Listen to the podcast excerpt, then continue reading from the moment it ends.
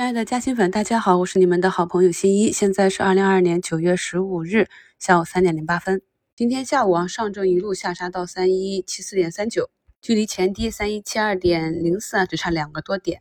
九月十三日的收评就跟大家讲了这个图形，明后天要选择方向啊。结果这里呢，昨天就是一个跳空低开的假阳线，今天就是一个巨量下杀。所以大家要记住啊，周二这个图形，这个图形之后两天就是接着一个大线、大阳线或者大阴线。那么这根大阴线出来呢，补了下方的缺口。下午两点左右啊，出现了止跌的迹象之后，就在午评的置顶评论中跟大家贴了上证的分时图。今天呢，全盘最终也是有四千家下跌，仅有六百七十一家上涨，涨停三十八家，跌停四十三家啊。那这个跌停的数目非常的多，也是市场的亏钱效应严重。跌幅排名的都是前期涨幅比较高啊，震荡上行之后开始在高位震荡或者逐步下台阶的。我给大家在九月九号贴图的这些 TOP 矿电池。钙钛矿电池、HGT 电池、钠离子电池这些啊，那么也是应了我们那句话，只要是短期涨幅过大的，经不起风吹草动，何况有实际的利空。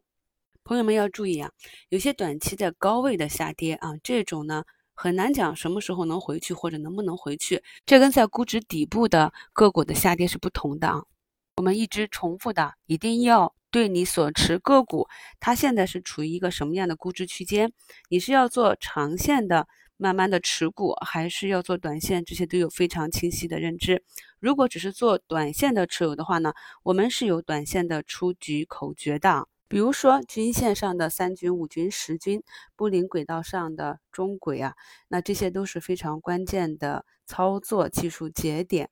技术派呢，看到股价跌破这些位置，就会进行。减仓和出局，等待止跌企稳，或者等到趋势啊重新回来再做买入，这样就形成了技术共振。所以呢，如果是短期的操作出现了这些技术指标破位，都应该严格的执行纪律。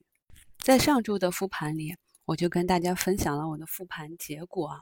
九月十二的节目里也给大家举了五个案例，主要就是发现市场上。沉寂已久的底部的这些啊，跟房地产相关的家装啊、基建啊、材料啊，还有金融类的，像保险啊、证券，都出现了有资金持续介入的迹象。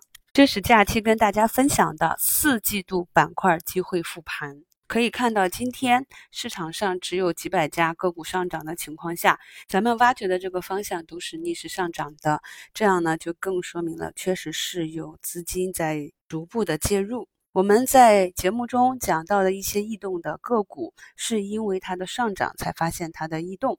那么后期呢，我们仔细的去看图形，在咱们新米团中也讲过如何根据不同个股的图形选择合适的介入点。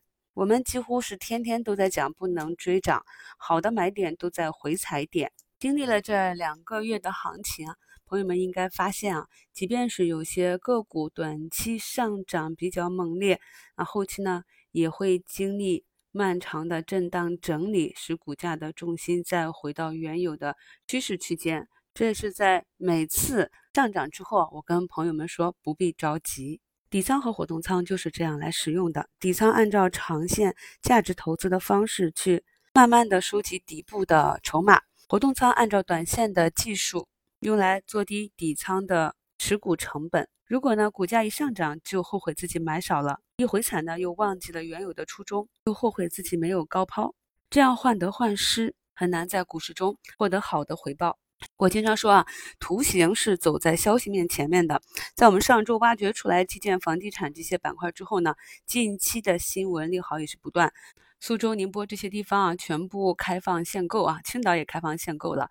还有就是住建部的消息，加快城镇化进程。这些呢，就是图形加消息和政策刺激叠加，造成了这几个板块近期呢是逆势上涨。我们发现了底部异动的这些板块和个股，该如何去选择合适的位置介入，以及后期出现什么样的情况做保利出局，这些在去年五六月份的课程中都有讲过。所以呢，观察到的异动并不是一下子就追涨进去啊。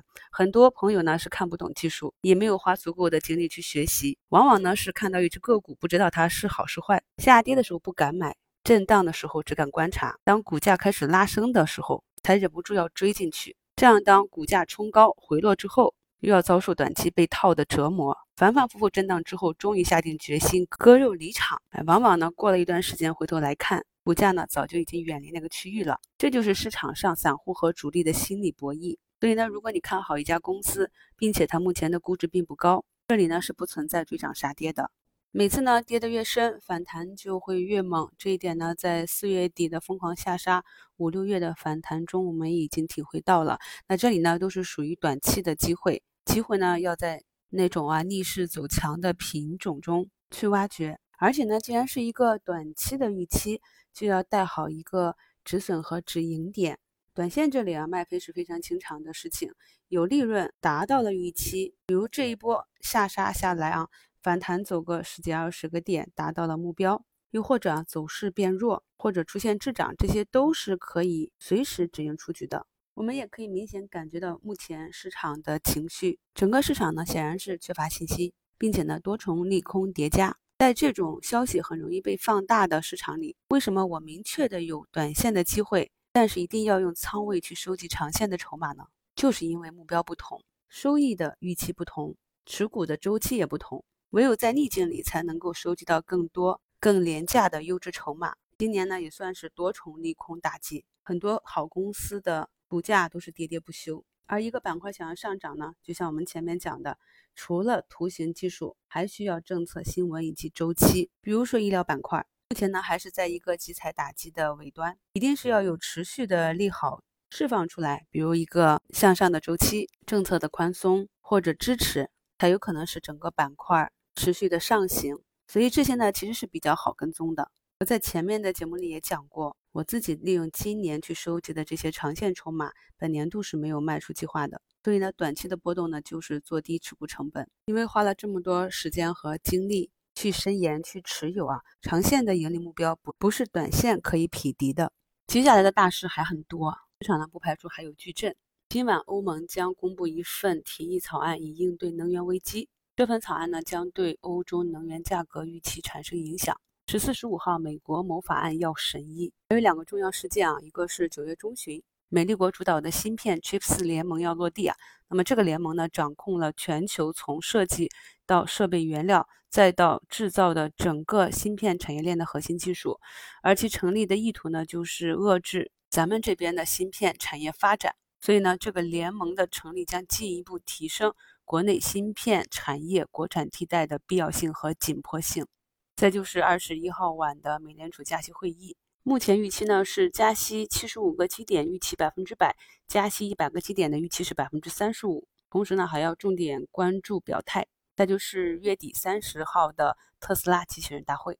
接下来两日啊，咱们这边有大会召开，感兴趣的朋友呢可以去看一下有没有什么重要的讲话。感谢收听，祝大家明天交易顺利。